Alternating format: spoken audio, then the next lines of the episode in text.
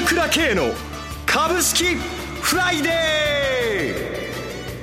ー。この番組はアセットマネジメント朝倉の提供でお送りします。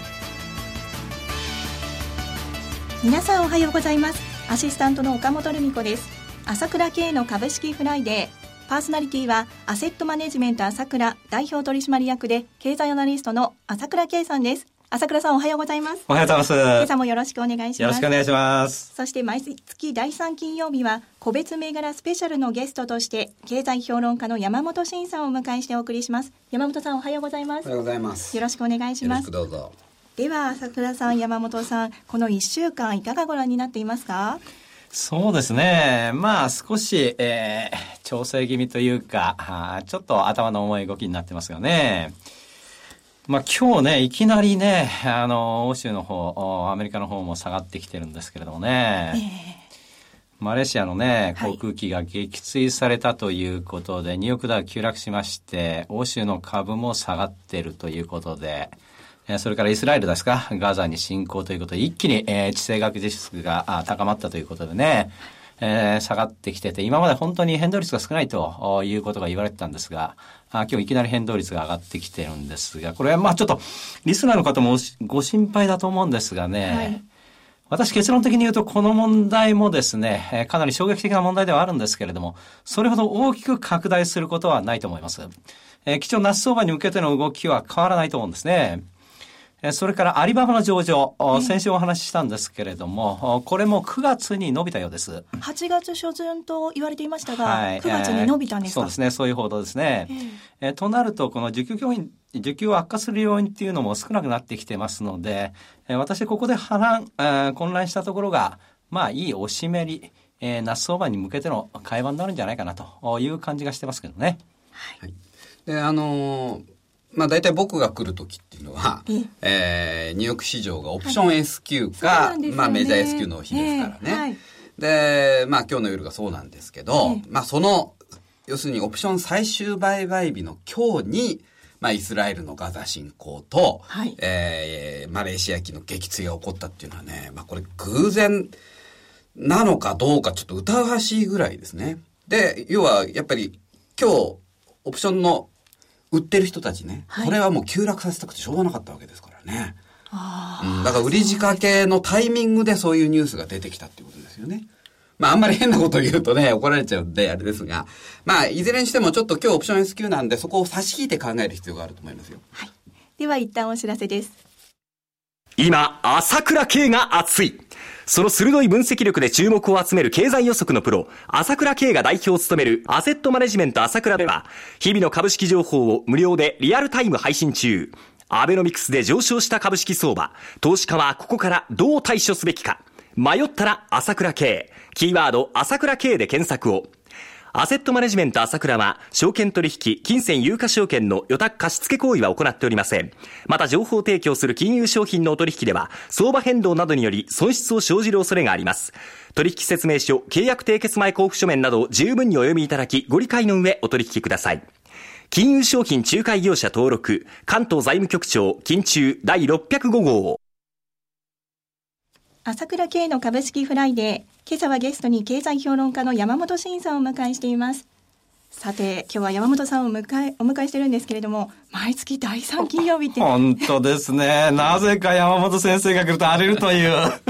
荒れますね。だけど、その、まあ、今回に関してはですよ。やっぱりニューヨークダウが、ま、史上最高値近辺にありですよ。で、イエレン FRB 議長が、えー、おとといですか、はい、えー、例の、SNS 関連株だとか、はい、一部のバイオ関連株が、まあ、加熱しすぎていると、高バブルではないかって、まあ、これはあの報告書で出してるんですけど、そういう発言があって、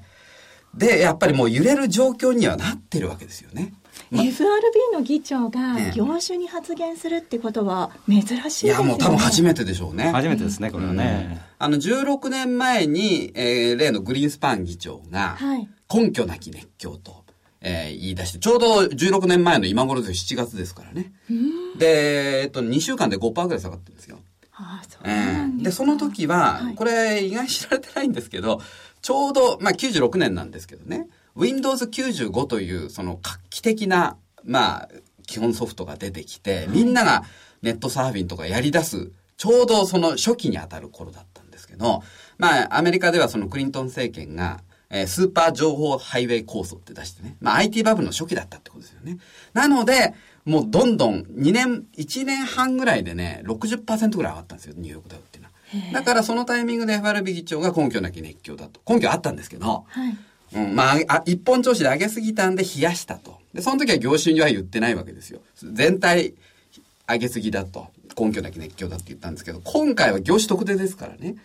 で、確かに、その、おっしゃる通り、その PR で見ると100倍、200倍っていうね、その、ベンチャー企業の株多い、え、結構多くて、それが相場を主導した部分もあるんですけど、やっぱりこのタイミングで出てきたっていうのはポイントで、はい、僕はその正直言ってそんなにこの調整っていうのは長くならない。で、ただちょっとやっぱり気になるのはね、その、イスラエルのガザ侵攻、これによって、まあこれ確信犯ですから、えっ、ー、と、マレーシア機のげが撃墜されたっていうのは、これ、まあ、誤射誤爆の類でしょうから、うん、こっちはまあ、それで言い逃れできるとしても、イスラエルのガザ侵攻はね、やっぱり今中東からアメリカ軍がかなり引いて、ただでさえ不安定なわけですよ。で、アメリカの外交戦略としては、まあこれリバランスって言いますけど、中東重視からアジア重視に完全に移ってきてるんでね、中東の混乱がますます一層高まってエネルギー価格が上がるリスクがある。このリスクは気をつけなきゃいけないけど、今日、今日来週に関しては、まあむしろおしめ買いのチャンスになる可能性は高いなと僕は見てますね。ではお知らせを挟みまして個別銘柄スペシャルをお送りしてまいります。株式投資に答えがある。株高だからといって必ず設けられる保証はない。だからこそプロの情報が欲しい。そんな時に朝倉慶。経済予測のプロ、朝倉慶の情報は、アセットマネジメント朝倉のウェブサイトで、日々無料でリアルタイム配信中。迷ったら朝倉慶。キーワード、朝倉慶で検索を。アセットマネジメント朝倉は、証券取引、金銭有価証券の予託貸付行為は行っておりません。また、情報提供する金融商品のお取引では、相場変動などにより損失を生じる恐れがあります。取引説明書、契約締結前交付書面などを十分にお読みいただき、ご理解の上、お取引ください。金融商品仲介業者登録、関東財務局長、金中第605号。ここからは山本さんに注目している銘柄を教えていただきます。山本さんお願いします。はい。あのー、昨日、日経にですね、はい、えー、品川駅周辺の開発計画の話が出て、えー、建設株がまあぶっ飛んだっていうんですかね。でしたね。えー、で、はい、実はね、これ裏話なんですけど、はい、一昨日要するにこの番組の下打ち合わせで、えー、じゃあその今日の一押し銘柄、鉄拳でいこうと。朝倉さんと一緒に話してたところなんですよ。一押しが鉄拳、二押しが大法建設だったんですよ。ところが昨日そうなっちゃったじゃない昨日は鉄拳が山本先生焦ってましたから。何話したらいいんだって。そうでしたか。はい。まあ、なんですが、やっぱり建設株っていうのは以前も指摘した通り、これ四半世紀ぶりの大相場に突入してますんでね。まあ、これ、まあ、さすがに昨日、ちょっと熱狂しすぎたんで、今日は冷やされるかもしれませんが、このセクターはちょっとしばらくお休みしてたんでね、まだまだいけると思うんですが、ちょっとあの、メジャーなところはね、今ちょっと加熱しているので、はい、えー、そんな中で、まあ、大手ですけど、えー、熊谷組。はい。証券コード1861熊谷組、昨日の終値は275円でした。あのー、これ、住友不動産向けのマンションがね、熊谷組作ったマンションが、ちょっとあのーえー、まあ、欠陥があったっていうことで、ちょっと株価売られましたけど、まあ、そういう点では昨日あんまり加熱しなくてね、えー、まだ買える範囲、十分買える範囲だと思います。はい。で、次に、やっぱりこれ JR 絡みの建設っていうことで、えー、鉄筋建設っていうのは JR 東日本が大株主なんですけど、えー、同じく第一建設。はい。証券コード1799第一建設、昨日の終値は1446円でした。これジャスダック上場なんですけど、やっぱり JR 東日本が大株主で、これやっぱり JR の、えー、まあ、再開発もそうなんですけど、これ新線建設の話も出てますから、これかなり恩恵大きいと思いますね。はい。それから、えー、これは、こっちの方は、例のリニア新幹線の方なんですけど、矢作建設。はい。証券コード1870矢作建設、昨日の終値は816円でした。まあ、熊谷組に比べれば随分小ぶりですけど、やっぱりこの会社もトンネルに強くてですね、まあ、東海地方が地盤ということもありまして、非常に思惑を呼びやすいと思います。から東鉄工。はい。証券コード1835、東鉄工。昨日の終値は2601円でした。これもあの JR 東日本が大株主の、まあ、鉄道土木が得意な会社ですけどね。これもちょっと、えー、まあ、これは有料株の部類ですけど、これもちょっと中期的に注目できる株だと思います。えー、それから、えー、これ羽田の周辺に土地を持ってるということで、以前も取り上げましたが、夜勤港。証券コード5480夜勤港。昨日の終値は342円でした。えー、これもちょっと動き出してて、まあ、これ、年初来高値まであと、ね、昨日の終値から比較すれば10円ちょっとですし、えー、それから去年の高値も400円ですからね、そこ十分狙える範囲につけてきたなと思います。から東京都競馬。証券コード9672、東京都競馬。昨日の終値は316円でした。これはあのモノレールに乗ってるとね、羽田行きのモノレールに乗ってると、えー、大井競馬場っていうのがありまして、あそこに39万平米持ってるんですね、全部で。えー、これ非常に思惑呼ぶと思いますし、東京都が大株主ですので、まあそっちの方面から見ても面白い株だと思いますね。えー、それから同じく、えー、この周辺に土地を持っている石井鉄工ですね。証券コード6362石井鉄工、昨日の終値は252円でした。もう羽田空港の目と鼻の先に、今佐川急便に貸してるんですかね、物流施設としてね。えー、工場跡地なんかがありまして、これバブル時代からも、ウォーターフロント関連銘柄としては非常に人気の高い銘柄でしたね。で、次は川崎火星。証券コード4117川崎火星、昨日の終値は169円でした。これは川崎臨海部の方に、えー、土地を持ってる会社なんですけど、えー、バブル時代には一時2000円超えてますんで、これ面白い株だと思います。今100円台ですからね。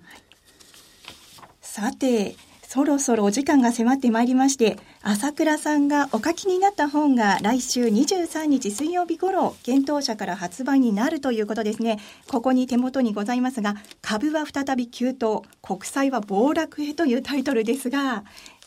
少しご紹介いただけますか？そうですね。本当に私、うん、株は大相場だと思ってるんですね、今回ね。株が本当に上がりすぎてしまって、その結果ですね、結局ですね、国際に問題が起こるということは私前から言ってるんですが、まあそのことまた詳しく書いてるんですが、それからあとロシアの情勢なんかもね、書いてるんで、もちろん面白い株ということも書いてますから、リスナーの方喜んでいただけるんじゃないかと思います。番組ホームページに応募ホームがございまして、3名様にプレゼントいたします。今日のご出演は、アセットマネジメント朝倉代表取締役経済アナリストの朝倉圭さん、経済評論家の山本慎さんでした。お二方ともありがとうございました。ありがとうございました。ここでお知らせです。当社の長谷川慎一が夕刊富士の株アングランプリに出場しています。現在トップを走っています。毎週月曜日掲載中です。どうぞご注目ください。私、朝倉慶が代表を務めますアセットマネジメント朝倉では、SBI 証券、楽天証券への口座開設業務を行っています。私どものホームページから両証券会社の口座を作っていただきますと、週2回、無料で、銘柄情報をお届けするサービスがあります。この番組は、アセットマネジメント朝倉の提供でお送りしました最終的な投資判断は皆様ご自身でなさってください